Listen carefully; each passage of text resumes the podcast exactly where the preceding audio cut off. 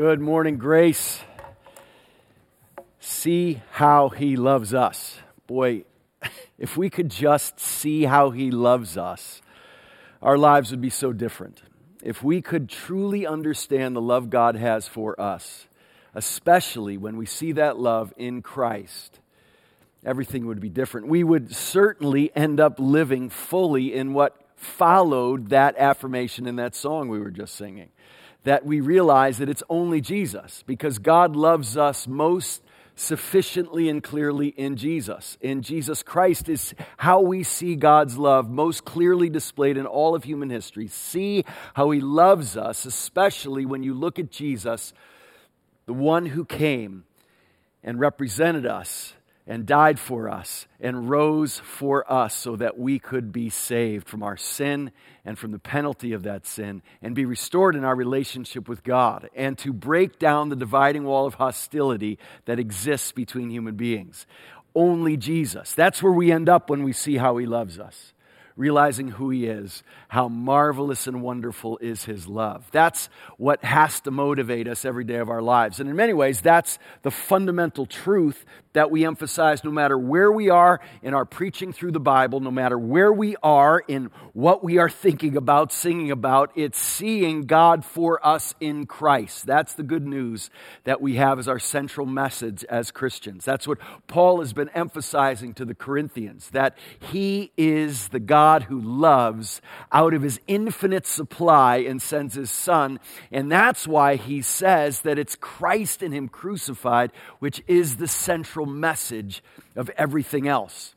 That has pervasive implications for everything else in our lives, but that is the central truth that changed everything. And as we consider this morning's passage, God's love for us must stay clearly in our minds as the central teaching that we remember as we think about what we will this morning. We continue our series. We're almost to the end of 1 Corinthians. This book has become a friend to me as I've sat under the authoritative preaching of it, even over live stream. It still had a power that has convicted me and encouraged me and blessed me. And as I've gotten to preach a few of the sermons as well, it's been a delight to walk through this. We had no idea when we chose to preach through 1 Corinthians that it would help us get through a worldwide pandemic through tragedy in our church, through tragedy in our nation, and, and riots and protests and more division, it seems, than we've seen at times. But we continue to see God at work in the first century church, and we believe He's at work today. And our job is to see God's love for us and enter into that work as He uses us to accomplish His purposes in this world. So, 1 Corinthians 16. We're entering the last chapter of this great book that Paul wrote to this church that's very troubled, but this church that he loves deeply and dearly. And now we enter the last chapter. I must say, it's sad for me. I often will read more slowly when I get near the end of a book because I don't want it to be over. And that's how I feel with this book of First Corinthians. But this chapter gives us some vital understanding of what it means to live out everything else it's been saying so far. And so let's read it together. We're going to look at chapter 16 of 1 Corinthians, verses 1 through 11 together this morning. Lord, help us as we go to your word. 1 Corinthians 16, 1 through 11. Let's read together. Now, concerning the collection for the saints, as I directed the churches of Galatia, so you also are to do. On the first day of the week, each of you is to put something aside and store it up as he may prosper, so that there will be no collecting when I come. And when I arrive, I will send those whom you accredit by letter to carry your gift to Jerusalem. If it seems advisable that I should go also, they will accompany me. I will visit you after passing through Macedonia, for I intend to pass through Macedonia, and perhaps I will stay with you or even spend the winter so that you may help me on my journey wherever I go. For I do not want to see you now just in passing. I hope to spend some time with you if the Lord permits. But I will stay in Ephesus until Pentecost, for a wide door of effective work has opened to me, and there are many adversaries. When Timothy comes, see that you put him at ease among you, for he is doing the work of the Lord, as I am. So let no one despise him. Help him on his way in peace, that he may return to me, for I am expecting him with the brothers we have so much here that we need to consider that is helpful to living out our daily Christian lives. And I've titled this message, The Glorious Gift of Giving. Giving, as we are called and commanded as followers of Jesus Christ, is not just a call and a command, it is a gift from God. Everything we have is a gift from God. So when we give, we are giving out of the gift we've been given. That's why Paul says to the Corinthians, What do you have that hasn't been given to you? So we start realizing that all our possessions are given to us by God. His gracious abundance overflows in gift giving to us simply in making everything He has for us to enjoy, but also for us to steward and give in return after having having been given everything we have. What do you have that hasn't been given to you? You know, that's a rhetorical question. The clear and obvious answer should be, well, nothing.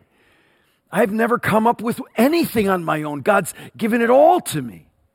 And the glorious gift of giving is something we need to learn to love. Yes, very often, what we learn to love begins with discipline in that thing.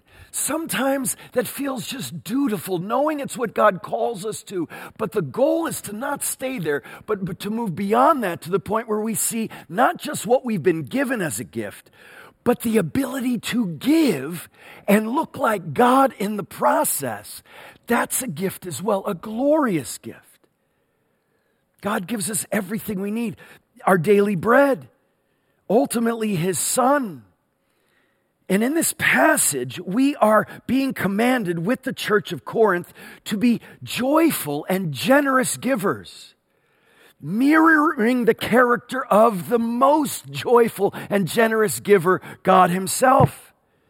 He gives us our daily bread, His Son, creation itself, everything for us to enjoy. And now the Corinthians need to understand the gospel they've been hearing about through this letter more deeply than ever. And the result of that should be an overflow of generous giving hearts in practical daily ways. The gift of giving, the glorious gift of giving. This church is commanded to give to the church in Jerusalem. This is a big deal. This collection that they probably asked about, this is the fifth time Paul begins with this term, now concerning. No doubt an answer to questions they had about various things. But now he's answering the question concerning this collection. You know, it's interesting. He ends this letter with this emphasis on this collection. This collection is a really big deal to Paul. Do you know what Second Corinthians? He devotes two entire chapters, 8 and 9, to this collection. He, he devotes the entire second half of Romans 15 to this collection. It may seem minor to us, it's not to Paul. It's a really big deal. And as I studied the importance of this, I really wanted to know why. Why is this so important to Paul? That not just the church in Corinth, but as we hear in this passage, the church in Galatian, we find it elsewhere in Macedonia. And he's concerned that all these Gentile churches give this collection that will end up in Jerusalem. So, what, what's going on here? Why does he care so much about it? Well, he's giving this gift to Jerusalem. And what we see in this whole passage, verses 1 through 11, is the glorious gift of giving first to this church in Jerusalem, and then to Paul's missionary journeys, and then to the ministry, the gospel ministry among the believers in Corinth and beyond. And so, what that means is they're giving to Jerusalem, they're giving to Paul, and they're giving to Timothy. Not just financially, although that's included, which means When we consider what it means to give to the church in Jerusalem, they're giving to the poor. And when they're giving to Paul's missionary journeys, they're giving to missions. And when they give in the way he calls them to to Timothy, they're giving to ministry, gospel ministry. So it's the poor, missions, and ministry that this generous giving is given to.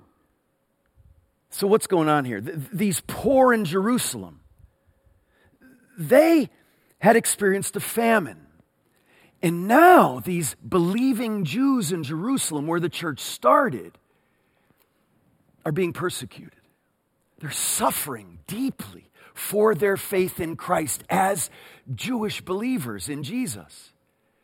And so the, the, church was poor, more poor than certainly a port city, a, a, a coastal city like Corinth that had lots of resources compared to Jerusalem here, especially the Christians there. And so they're poor.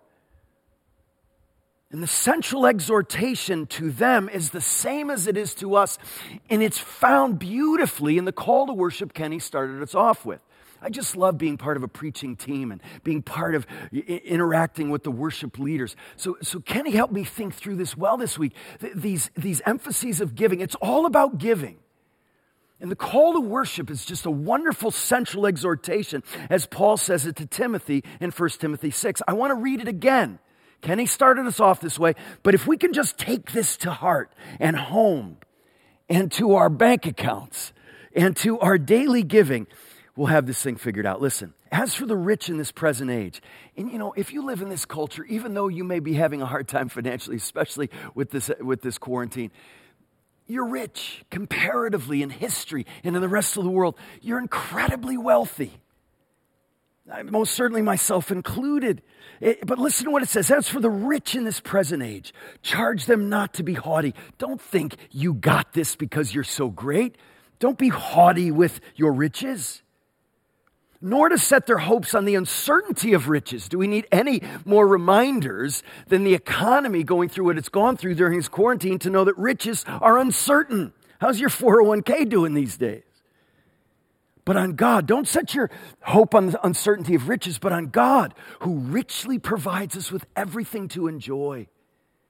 They are to do good, to be rich in good works, to be generous and ready to share, thus storing up treasure for themselves as a good foundation for the future, so that they may take hold of that which is truly life. You hear those words to Paul's protege and son in the faith, Timothy? Do you hear them spoken to you by God through Paul? Don't live for what's temporary. Don't live for what's fleeting. Don't live for what's shallow, live for what lasts forever. Store up your treasures in heaven where moth and rust don't destroy and thieves don't break in and steal. Live for what really lasts, true riches. That's what we're called to this morning. Our generosity is Christian generosity, which means we never operate at a loss in our generosity. It doesn't even mean we operate breaking even. Jesus said, It is more blessed to give than to receive. Please don't think a Christian mentality on giving means, oh, look at me, I've given up everything to follow Jesus.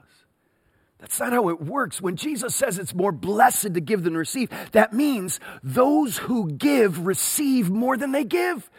Don't forget, they got it in the first place as a gift from God, and now they're giving it, and they're getting as they give. And this isn't just financial, it's anything God's blessed you with a gift, a talent, an ability, any sort of resource, a sense of humor, relational abilities, talents of all kinds, money, most certainly, but possessions.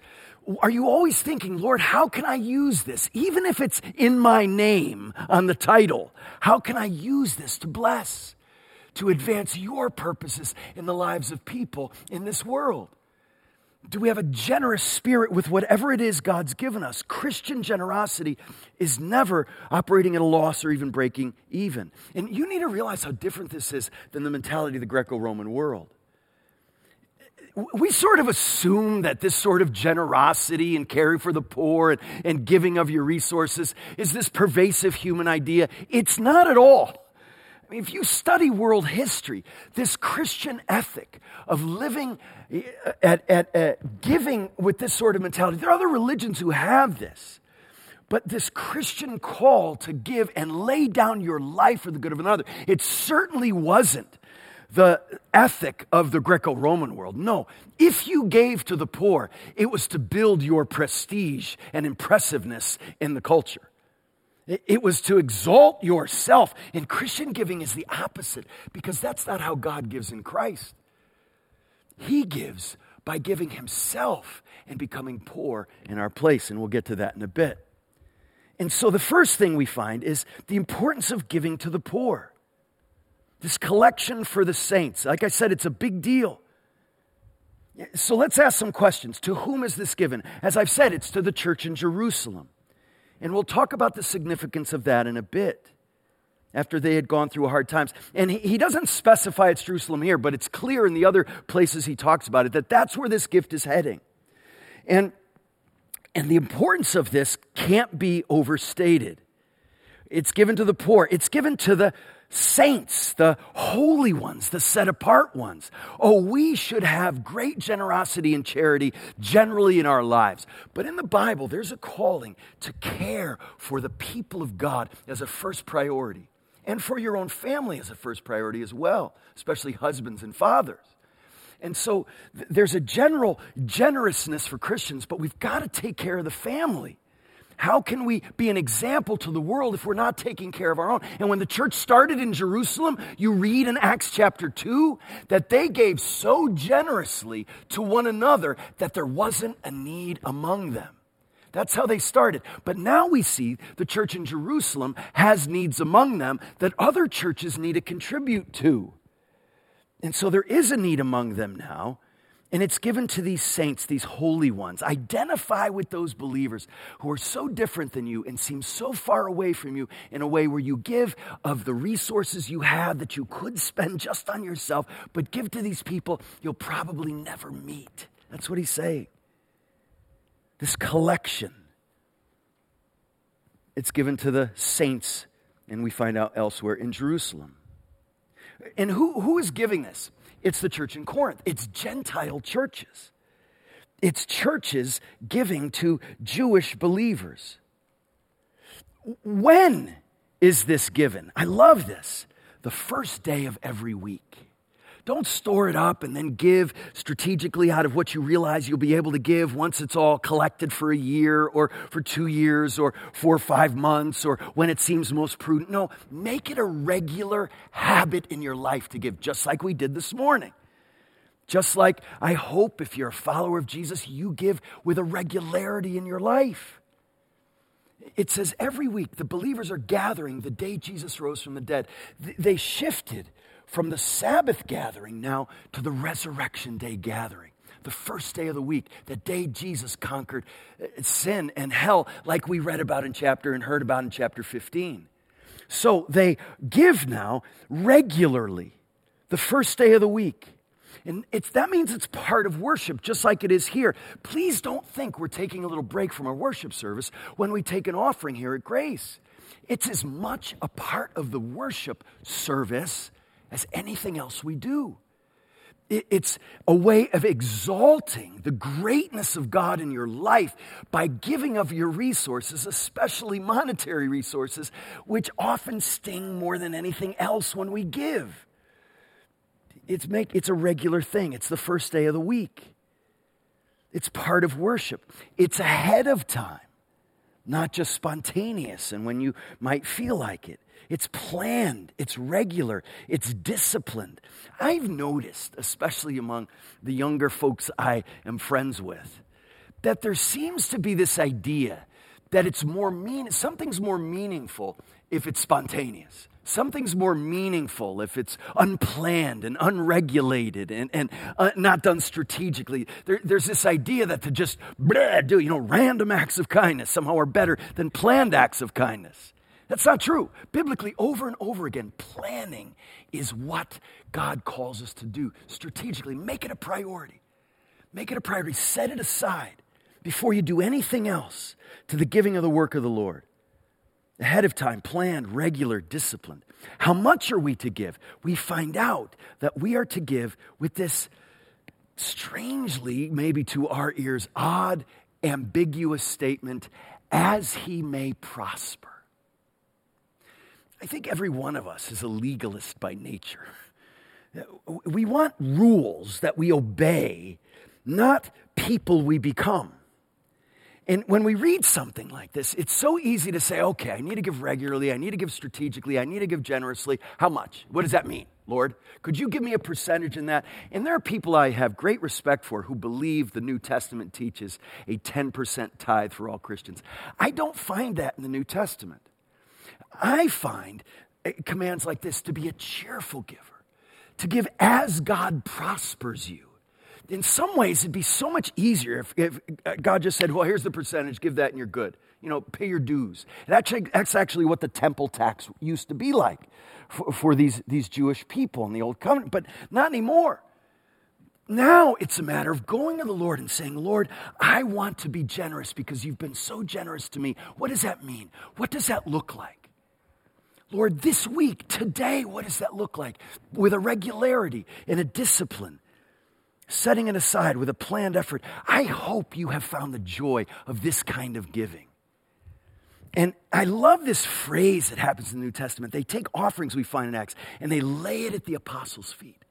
They don't have detailed instructions on how this will be spent for me to feel good about it. There's a trust in the leadership and in the community to do that. And I love to give to this church because I have such trust in the leadership. Now, I'm one of the leaders, but, but as far as where our resources go, that is a wonderful collective effort. Uh, a lot of the people involved have far more economic understanding than I do about things, and they're way smarter in some areas. And so I love trusting that they're doing the wise thing. I love that, that Jim Clark and the finance committee and the people who count the offering. What a, you ever thought about what a responsibility is? I am so glad I don't know what anybody gives in this church. I know what a few people give because they're friends and we have conversations to encourage and exhort one another in our giving. But otherwise, I'm so glad I don't. What a, what a difficult thing that requires great maturity to know how much people give, like just a few people in our church do. But I, I plead with you to trust God to give generously and regularly and in a disciplined fashion so that you can experience the glorious gift that giving can become. And you see how God takes care of you and blesses you deeply because you know your life is connecting with something that really matters. They, they do this regularly, first day of the week. How much do they give? Well, as the Lord prospers. I, I, do need to dip into 2 Corinthians 8, 1 through 4 to see a, a further description of this way of giving. Listen to 2 Corinthians 8, 1. We want you to know, brothers, about the grace of God that has been given among the churches of Macedonia. For in a severe test of affliction, their abundance of joy and their extreme poverty have overflowed in a wealth of generosity on their part for they gave according to their means. There it is. See, what, what, does that mean? Give me a percentage. That's so much more simple, right? Right, and it's not as meaningful. It doesn't require spirit led relationship, community discernment about what generosity looks like. For they gave according to their means, as I testify, and beyond their means of their own accord. They weren't sure how they were going to make it if they gave that much, but they did anyway, trusting God to care for them as I testify, and beyond their means of their own accord, begging earnestly for the favor of taking part in the relief of the saints. Is that great? They're saying, please, Paul, please let us be part of this. Please, we, we want to be part of what God's doing in this world by giving to the saints. Do you see, they, they don't want to miss out on the joy of giving in this way. It's one of the most liberating things you can experience when you decide to be this way with your resources. And how else do we give? How much do we give? Well, how much and, and how we give is all defined by the gospel itself. And, and here's the heart of everything see how he loves us. Well, how did he love us? Look, it, Paul continues in 2 Corinthians 8. And what does he say in verse 9? Here it is. Here's the most important verse for my purposes this morning. For you know 2 Corinthians 8 9. For you know the grace of our Lord Jesus Christ, that though he was rich, Yet for your sake, he became poor so that you, by his poverty, might become rich. That's it. That's the good news of the gospel that God sends his son and the son joyfully goes and takes our place and becomes poor, the man of sorrows, with nowhere to lay his head. He's financially poor. He's materially poor. He's relationally poor. His own family disowned him, disowned him and his people rejected him and his friends slept when he needed them most. He understood poverty at a deeper level than any human ever will. And he came from the glory glorious riches of heaven. And he did it for us. Why? So that we who are poor could become rich. That's what he calls us to. That's the gospel. And if you've never done that amazing exchange, traded your poverty for his riches that come through him being poor for us, oh, I plead with you this morning to do that. To turn from your own accomplishments and self righteousness and turn from ultimately your sin and your incredible selfishness to the grace of God lavishly poured out for you in Christ. That's what he calls us to. This glorious inheritance among the saints. He's given us everything in, in, the heavenly realm, every spiritual rich, riches we could ever want. He's given it to us. Oh, we don't need to claw and fight and sacrifice for the riches of this world as our ultimate end. But we store up our treasures in heaven. We use the riches God gives us. Yes, we there's nothing wrong with wealth. There's nothing wrong with possessions. But what is our mentality in the midst of it? Is it generous giving, not wanting to miss out on the joy of giving in this way? Why? Because God gave in this way. Jesus became poor so we in him could become rich. And what, what's the practice? How does this actually take place? I love what it says in verses three and four. There's an important lesson here. And man, the church has blown it in this area so many ways and times. Listen to what it says back in 1 Corinthians 16, verses 3 and 4. How, what, what are the practicalities of it? Yes, practically, uh, people are setting it aside, giving it to the, to the leaders, to entrusting them to provide for their own ministry, no doubt, but also for the, the Jews in Jerusalem who've trusted Jesus. But look at, listen to practical details of this. Maybe you've slept through this as you've read it before, but listen. What does he say? He says, In the first day of every week, verse 2, each of you to set something aside, store it up, that as he may prosper, so that there will be no collecting when I come. I want it done ahead of time. I want it planned ahead of time. Verse 3. And when I arrive, I will send those whom you accredit by letter to carry your gift to Jerusalem. He trusts them in the midst of all of the mess in going on in Corinth.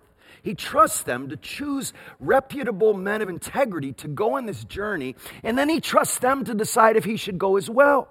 It's amazing that the Apostle Paul, in many ways, is bringing his authority to bear in the Corinthian church, and as it hasn't been enough, now he's still def- deferring to them, saying, You choose who takes it. You know who has integrity among you, who can bear this gift and be trusted, so there, there's nothing unscrupulous about it. And if you decided that it's smart for me to go too, well, I'll be happy to do that. He's trusting them. I see so much integrity here. We're not going to play any games. We're going to make sure everybody knows that there's nothing hidden and nothing stolen and nothing dishonest going on here. That's why I love the integrity of the budgetary process here at Grace. You can find out where everything in this church is going as the finance committee and the elders and, and others involved in this process decide where it goes. You, it's, it's an open book because no one wants to do anything behind the scenes in this way. And it's done with integrity. I love that. It's, it's done with honesty. The church, sadly, is so often thought of as a bunch of money grubbing, dishonest charlatans.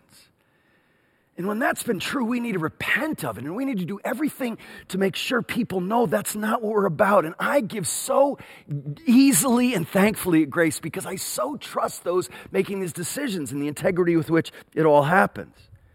I'm so, so thankful for, as I said, the finance committee and the, the ushers and the counters and, and, and Jim Clark as he gives leadership to all of that. And why are they collecting? And, and this is what I really don't want you to miss. Why? Why is this such a big deal to Paul? He addresses in four chapters substantively what's going on here. It's so much more than just helping the saints in Jerusalem materially. Why? Here are seven reasons behind the why of this collection being such a big deal. You ready? One, this collection is given because we serve a giving God. People who know they've been given much give much. That's how it goes. If you feel like you just get meager rations from God and everybody else, and you have this sense of, I'm not getting mine, which is what we're fed constantly in this consumer culture, then you're not going to be a giving person. You won't be a generous person. But when you believe that you have been lavishly blessed and provided for, for by God and will continue to be as you follow Him faithfully, you can be generous. You, you, can open your hands. We can do this. We mirror the character of the God who's given us infinite riches when we give of our little resources.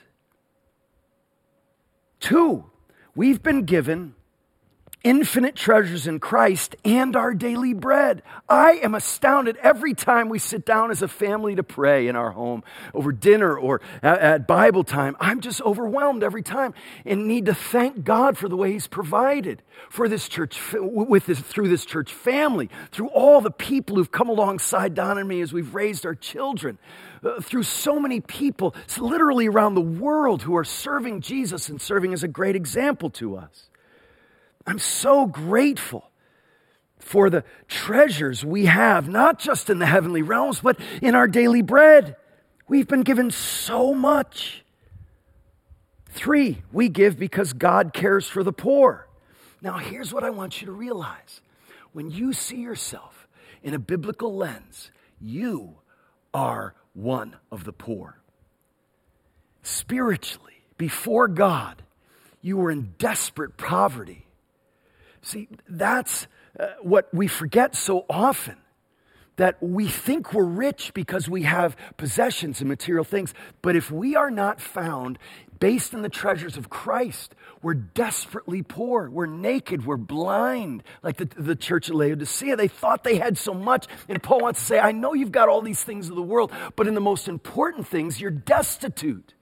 And before God, we see ourselves as poor. That's why we give to the poor, not in some condescending, paternalistic way where we just say, Here, I'll help you out there. It, aren't I so magnanimous? No, we give completely identifying with and relating to the poor because, in the most important and fundamental ways, we were all desperately poverty stricken before God. And so we can completely relate to them, relate to them even if we've had a lot of material possessions throughout our lives. That's why I love the efforts to relate to the poor that aren't condescending here at Grace. The food bank, the people who work there love the people who come to food bank, and they often will become part of our congregation. I love our orphan care concern and ministry. Project Hope, eh, through your giving, has given to help people take in foster kids and adopt here at Grace. I love our deacons fund and the way our deacons prayerfully and wisely help people who need marriage counseling and help with their rent or fixing their car or to buy some food. It's, it's a beautiful thing to be part of. I don't directly do that. The deacons do on our behalf, but I love when I give knowing it's going to go there in our deacons fund. I just love that our grace partners, some of whom live in the poorest places in the world, are serving in slums, helping people out of that poverty materially, but ultimately spiritually. God cares for the poor, and so should we. And we should do it realizing that we are all the poor. Four, we, we give because these Gentiles need to recognize what they owe to the church in Jerusalem. They, they owe the passing down of their faith to them. They're grafted in to this Jewish church. And they recognize that. Paul loves his people. He, he embraces this ethnic identity. He, he doesn't uh, just reject it when he's a Christian. He loves it, but he feels responsibility at the same time to bring about a unity where these Gentile Christians are giving to these Jewish Christians. And what he's doing here, number five, is emphasizing the unity of the church. Think about how important this is. Corinth had this massive problem of factions, divisions. little groups. I follow Paul, I follow Apollos. They were divided.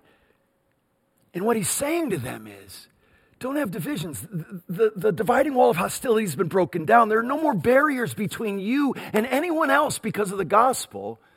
And so don't have these in your church. And what a great way for them to get that in their church by commanding them to have an identification with the church in Jerusalem, so far away and so different than them. They need to work out their divisions problem by getting their eyes off of themselves and on believers in the universal church who need their help. I love this. And, and this becomes so important for all of us emphasizing the unity of the church, killing divisions among the people of God, killing factions, letting socioeconomic or demographic or generational or ethnic or racial differences divide us. We've got to be the champions more than anyone else in leading to a unity among the people of God that becomes an example that people would desperately like to be part of because of that unity, because we don't define our unity by our hobbies or our cultures we come from, our backgrounds we come from, our hobbies we have. No, our personality type. No, we find it in Christ. And that obliterates all those things that would tear us apart. And we have unity. And it's vital, number six, for our growth, for our sanctification. When every week, with regularity, even every day, we're opening our hands and giving generously for the good of others, asking for God to use us, we grow we become more dependent on God. Our faith deepens. Giving is a spiritual discipline. I believe as important as any other spiritual discipline. I believing reading your Bible couldn't be more important. Praying couldn't be more important. But do you realize that giving, as we said, is part of worship? Worshiping God through giving to the work of God is a glorious way we grow. I believe if you are giving meagerly, you are growing meagerly. I don't think you can grow if you're not giving. It's just how it goes as a Christian. And seven, I think this is interesting. I think, I can't remember w- which preacher I heard this from. It might have been Alistair Begg, but, but he said something so helpful to me. Not only did the Corinthians need to give so they would grow, the Jews in Jerusalem needed to receive so they could grow. Not just be taken care of financially, but you know, one of the hardest things for Jewish people who were God's chosen people through the whole old covenant generations, now to say, now, now those Gentiles, those pagans, if they're in Christ, they're brothers and sisters. There's no superiority because sometimes and, and frequently actually they would forget that the covenant people existed to be a blessing to the whole world. And that's what happens on the day of Pentecost when Paul, as Paul refers to here. The day of Pentecost comes and the Spirit now is eh, dispersed well beyond just the covenant people. The purpose of the covenant people was to bless the whole world to the utter, eh, uttermost ends of the earth. That's why we care about missions the way we do. And so the Jews needed to do this. They had to overcome any sense of superiority. And a great way to do that is to ask people to give to them because it takes humility not just to give, but to receive. And that was helpful to them. And second, they're, they're called to give to the poor, but they're also called to give to missions. Verse 6. Why do I say missions? Well, Paul says, Give to me when I come by the way you receive me. But if you remember, Paul is really careful about integrity and making sure everybody understands his motives aren't for selfish gain. And so he's a tent maker. He works for his living. He, he doesn't actually receive from them what he has every right to receive, but he won't do it because he wants to make sure nobody's questioning his motives. But what he does ask them for is money for his journeys. It's not for Paul, it's for what Paul is going to do in his journeys, in his reaching people who've never heard about Jesus reaching the unreached, planting churches where there are no churches. That's why at Grace we have sought to give around 20% of our whole budget to missions because we want to maintain this vision ourselves. People have never heard about Jesus, and Paul says, Give for my journeys in verse 6. Not just to meet my needs, he does that with his own hands. He's in Ephesus right now, and when he says goodbye to those Ephesian elders in Acts 20, one of the things he says is, You know how these hands of mine provided for all my needs. I'm not in this for my own selfish gain. But what he does ask them for is to help the church in Jerusalem and help him bring the gospel to the world. And no doubt bring those resources to those people he reaches as well. So he gives to missions. And realize he gives he calls him to give to missions to enable him not just to bring the gospel, but he knows to be persecuted as well. I just love what he says about where he is right now and why he's delayed in coming to them. Why is he delayed? Because he's in Ephesus.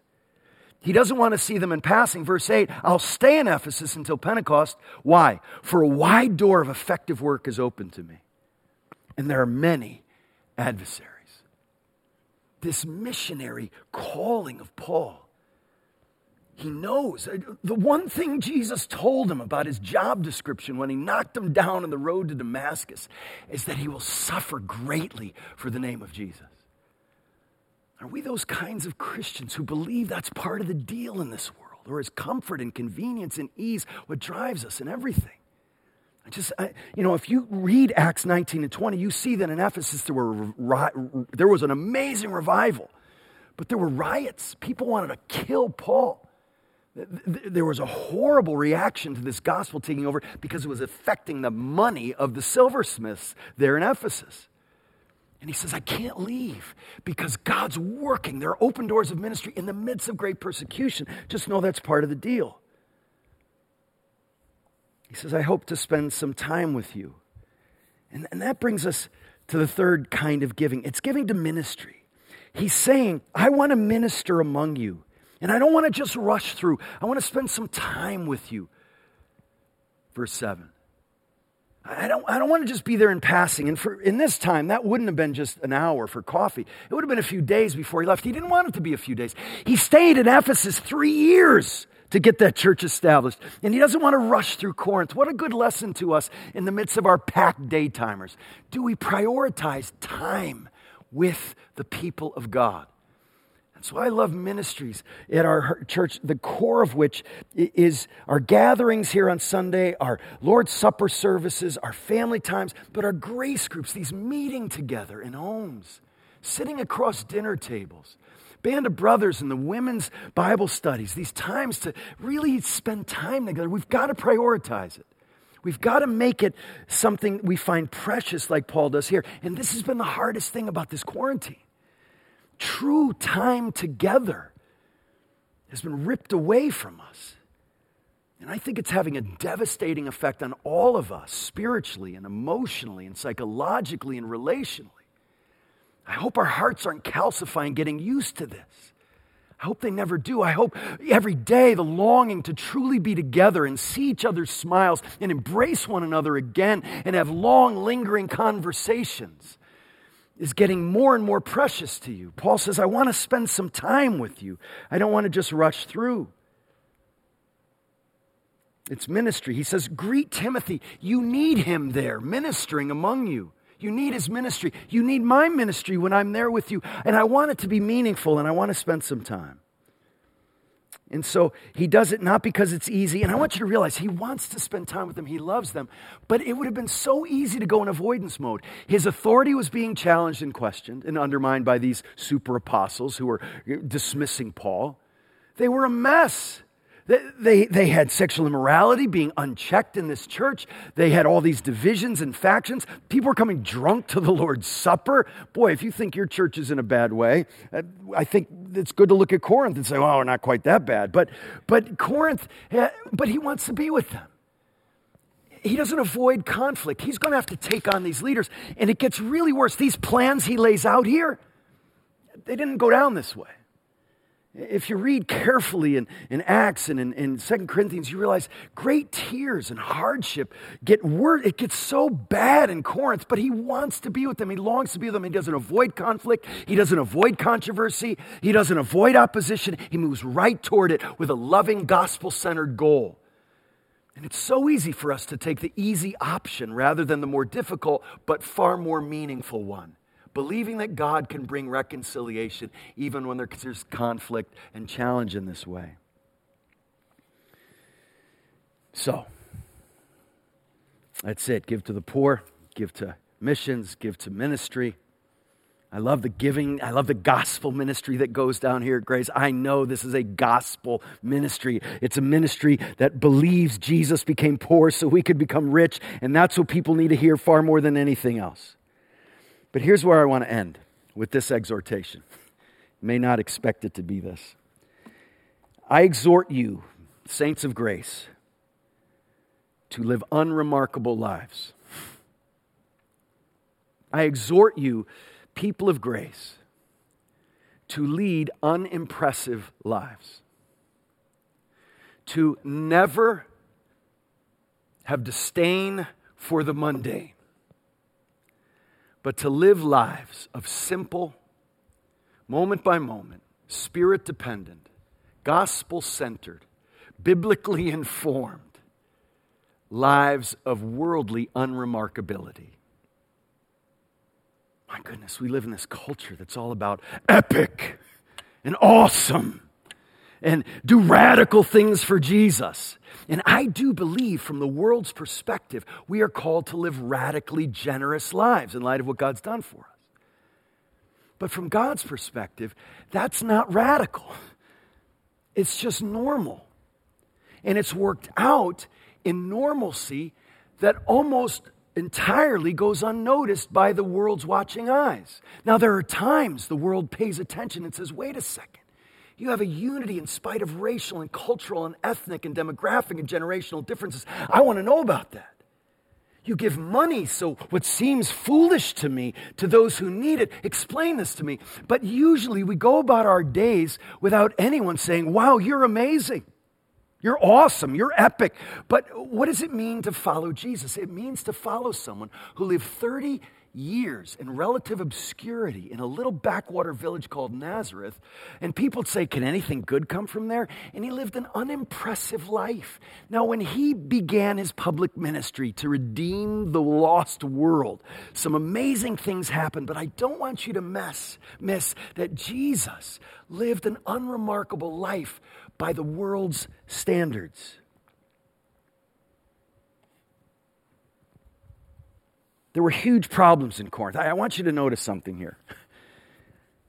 I, want you to notice that Gomes, Clark, Gruendijk, and, and, um, and Jackson um, preached on the glorious resurrection of chapter 15. And in the last uh, couple of months, I preached on tongues, women not speaking in church, and the collection. You think something unfair is going on here? I don't at all. I don't at all. I have learned to never view any portion of God's word as less than ideal to preach on at all. I, I, love it. And this is so important. Do you realize how strange it is that Paul goes where he does? A movie maker would never end this letter this way. Why? Because listen to what precedes this passage this morning. Flesh and blood, verse 50 of chapter 15, cannot inherit the kingdom of God, nor does the perishable inherit the perishable. I tell you a mystery. We shall not all sleep, but we shall all be changed in a moment, in the twinkling of an eye, at the last trumpet. For the trumpet will sound, and the dead will be raised imperishable. Death is swallowed up in victory. Verse 55. Oh, death, where is your victory? Oh, death, where is your sting? The sting of death is sin, and the power of sin is the law. But thanks be to God who gives us the victory through our Lord Jesus Christ. Therefore, my beloved, brothers, be steadfast, immovable, always abounding in the work of the Lord, knowing that in the Lord your labor is not in vain. End scene, fade to black, roll the credits. That's the way to end a letter. It's not how it ends. Now, concerning the collection, let's talk about the offering. What? Paul, you got to learn to arrange this stuff a little differently here. You don't understand how to really get people. What Paul understands is what God taught him to understand that the realities that are glorious, that are eternal, that are massive as you can imagine, that deserve the epic portrayal like Lord of the Rings, they are worked out, though, in the Christian life in the daily mundane practicalities that mostly go entirely unnoticed by a watching world. Let's live unremarkable lives for the sake of the gospel. Let's not want to be recognized as uh, awesome, uh, revolutionary people. I mean, you hear so much about that. We got, we got to start a revolution. And, and oh, the gospel is a revolution. But remember how often Jesus would say, but it's not, it's not like you think. It doesn't come with swords and riots and fires. It, it, it starts like a seed. And it comes through transformed hearts and then the reconciled relationships with God and then one another. And it spreads from there most of the time unnoticeably until it takes over the whole world. But it's not according to worldly sinful economy. It's according to God's ways through his simple, humble people. People you probably wouldn't choose to be part of the team. That's how this has worked out. These huge problems in Corinth, this glorious resurrection, he says, now concerning the collection for the saints, and I want to give you my travel itinerary. I'll end with that. What is that about?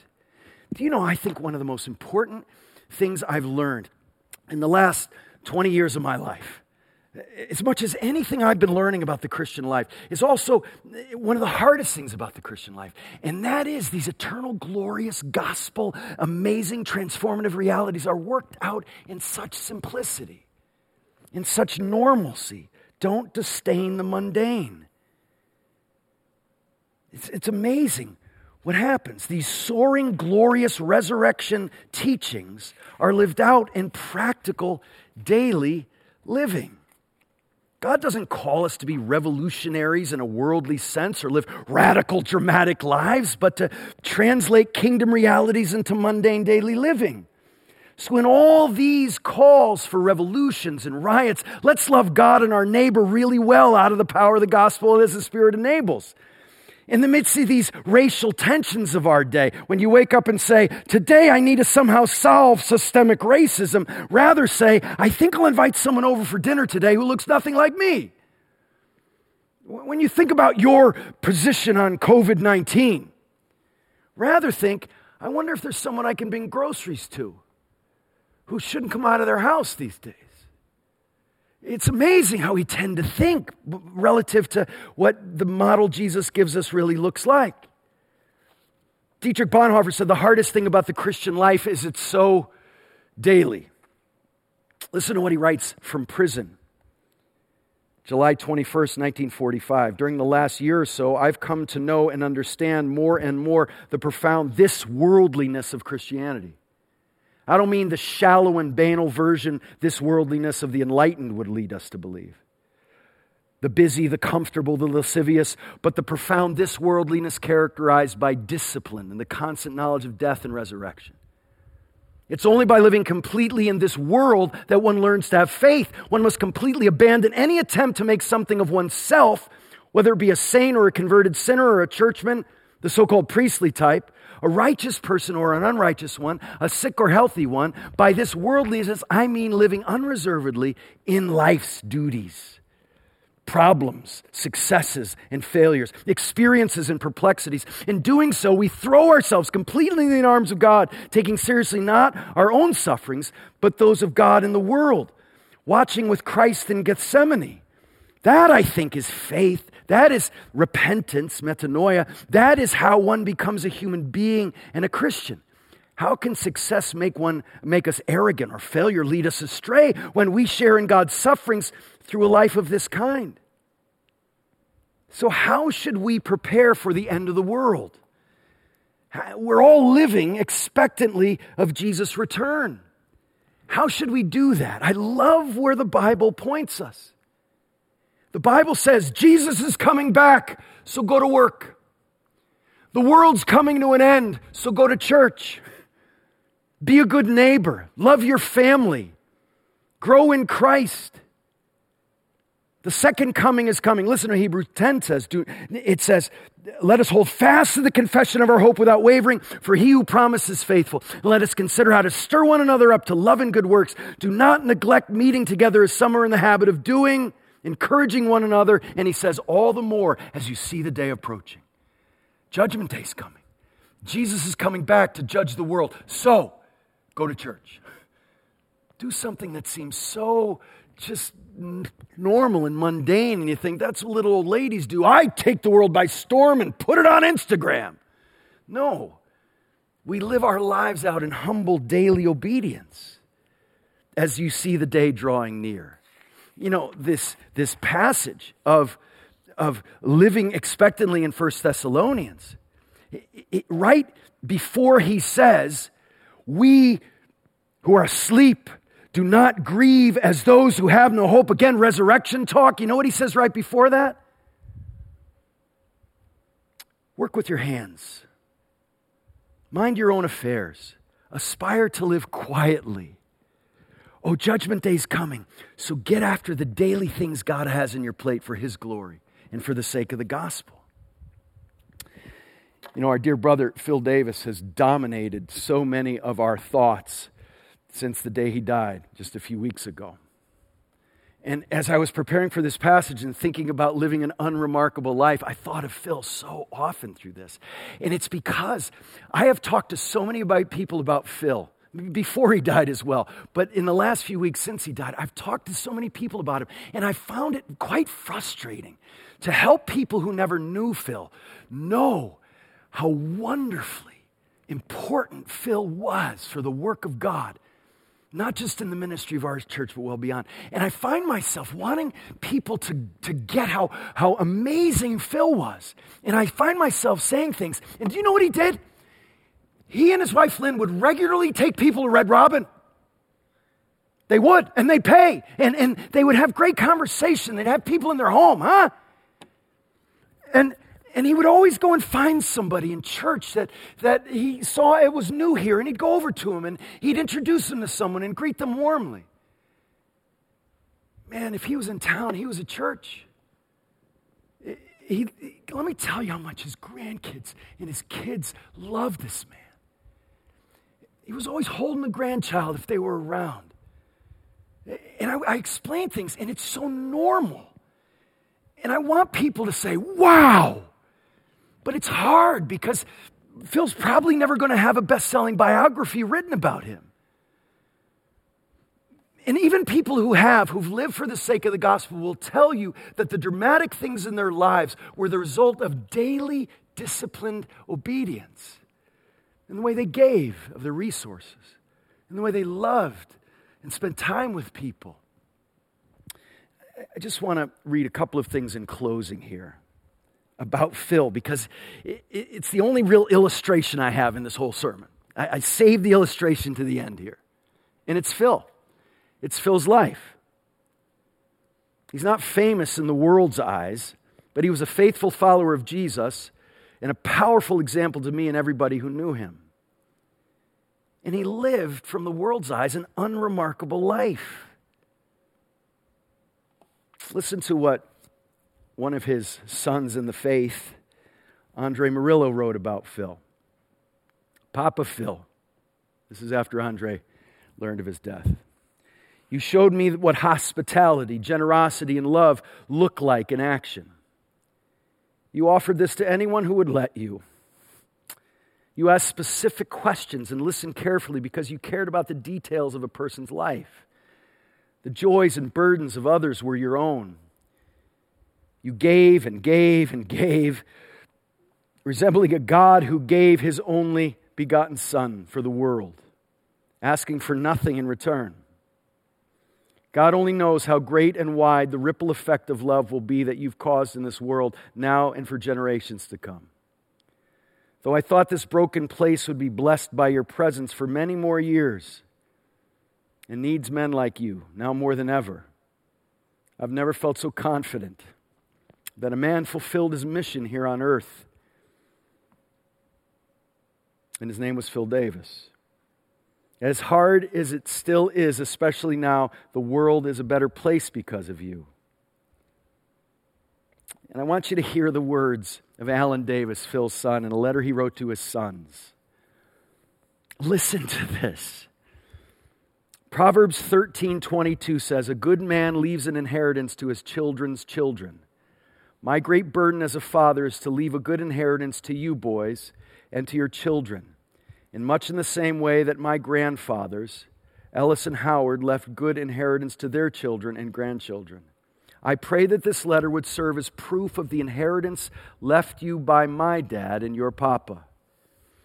As I have thought about Papa over the course of these several days of sadness and joy, I've often been reminded of a quote from George Eliot's Middlemarch. Listen, for the growing good of the world is partly dependent on unhistoric acts, and that things are not so ill with you and me as they might be is half owing to the number who lived faithfully a hidden life and rest in unvisited tombs. Papa's life may have been unhistoric and hidden, but the vast majority of human history, by the vast majority of human history, indeed, someday, after the passing of generations, his tomb may lay unvisited. But to us who knew and loved him and were loved by him, how much we owe of the growing goodness of our lives and the world around us to his quiet unfaithful steady uh, quiet faithfulness steady hand and unwavering love. One day your papa will rise again with the rest of god's people who've already passed from this terrestrial existence. And he goes on and he lists all the ways in this letter before this that phil davis loved faithfully and unremarkably from the world's eyes but so remarkably from God's eyes and those of us who are learning to see with God's eyes. Well, let's give Phil the last word. I said this, I concluded my last sermon I preached here with Phil getting the last word, and Lynn said he would have loved that. Let's give Phil the last word. I, I, I wrote to Phil and I told him about one of my children coming home after learning about missions from a missionary. And she wanted to ask God to give her a heart for missions and go if He called her. It was a beautiful experience she had. And listen to how Phil responded. I just love this. Eric, wow. That's what it's all about right there, Dad. What a precious story to read. Thanks for sharing it. The challenge and the prayer will be to continue to fan that flame and to see it grow as she grows. And as the world will want to pull her away more and more.